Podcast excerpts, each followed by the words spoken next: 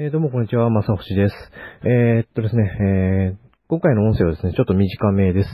え、前回ですね、引き寄せの法則っていうものを、まあ、阻害するもの、なえ、邪魔しているものは何なのかってことで、え、まあ、学校教育と、え両親への思いによってですね、えー、刷り込まれてきた常識とかそういったもの、まあ、つまり罪悪感ですよね、それに反することによる。っていうものがあるよと。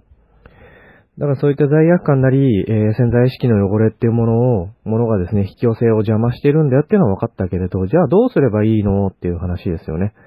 えー、これについてお話ししたいと思います。えー、それはですね、非常に簡単です。特に両親への思いっていうものを浄化するのは非常に簡単です。えー、あなたはもう大人なんだから、えー、何でも好きなことを信じていいんです。ということを信じる。OK、いいですね。え、引き寄せの法則でも何でもですね、あなたは好きに信じて親の機嫌を伺う必要はもうないんですよと。そんなこともしなくても大丈夫ですよっていうのをもう自分に何度も言い聞かせることです。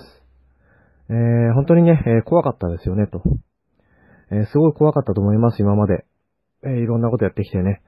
えー、無力な子供時代っていうものに両親から失望されるっていうこととかね、えー、それに伴って愛情を失うっていうことは、もう本当に言葉にできないほどの恐怖なんですよね。本当に怖かったと思います。でももう大丈夫です。あなたはもう両親に何でも依存していた無力な子供じゃないんだから、もう立派な大人なんだから、えー、何でもですね、自分の信じたいことを信じて大丈夫です。きえー、顔色を伺ってですね、えー、やりたいことをやらないってことをもうしなくて大丈夫です。信じたいことを信じてください。それがですね、引き寄せの法則でも何でもいいんです。好きに信じて親の機嫌を伺わないと。そう決めてください。それだけですね。それを何度も自分に言い聞かせるだけで大丈夫です。そうすることによってあなたは自分でですね、自分を許すことができるようになるんで、えー、潜在意識、えー、それによってですね、潜在意識の汚れっていうものはどんどん取れてですね、罪悪感もなくなって、引き寄せの法則ってものを本当に、えー、自由自在に、え、使いこなすことができるようになります。ぜひですね、えー、自分のことを許すってことですね。もう自分は大人なんだから、親の機嫌を伺わなくていいんですよ、いいんですよと。好きなことを信じていいよっていうふうに、ぜひ自分に言い聞かせてあげてください。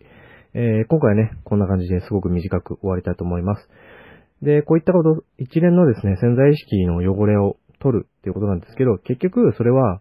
罪悪感ってものを自分の中から消して、自分を信じるってことですよね。だからつまり自信を持つってこと。自信を持って罪悪感をえー、消していくってことなんですけど、それをですね、まとめたプログラムっていうものをちゃんと用意してます。えー、URL クリックしてもらえば、セルフリブートプログラムっていうのがあると思うんで、えー、ぜひですね、そこのプログラムを受けてください。そうすることによって、あなたの自信を取り戻してですね、えー、罪悪感がない、えー、そういう自由な人生ってものを歩むきっかけになると思うので、ぜひやってみてほしいなと思います。ということで、えー、最後まで聞いていただいて、本当にありがとうございました。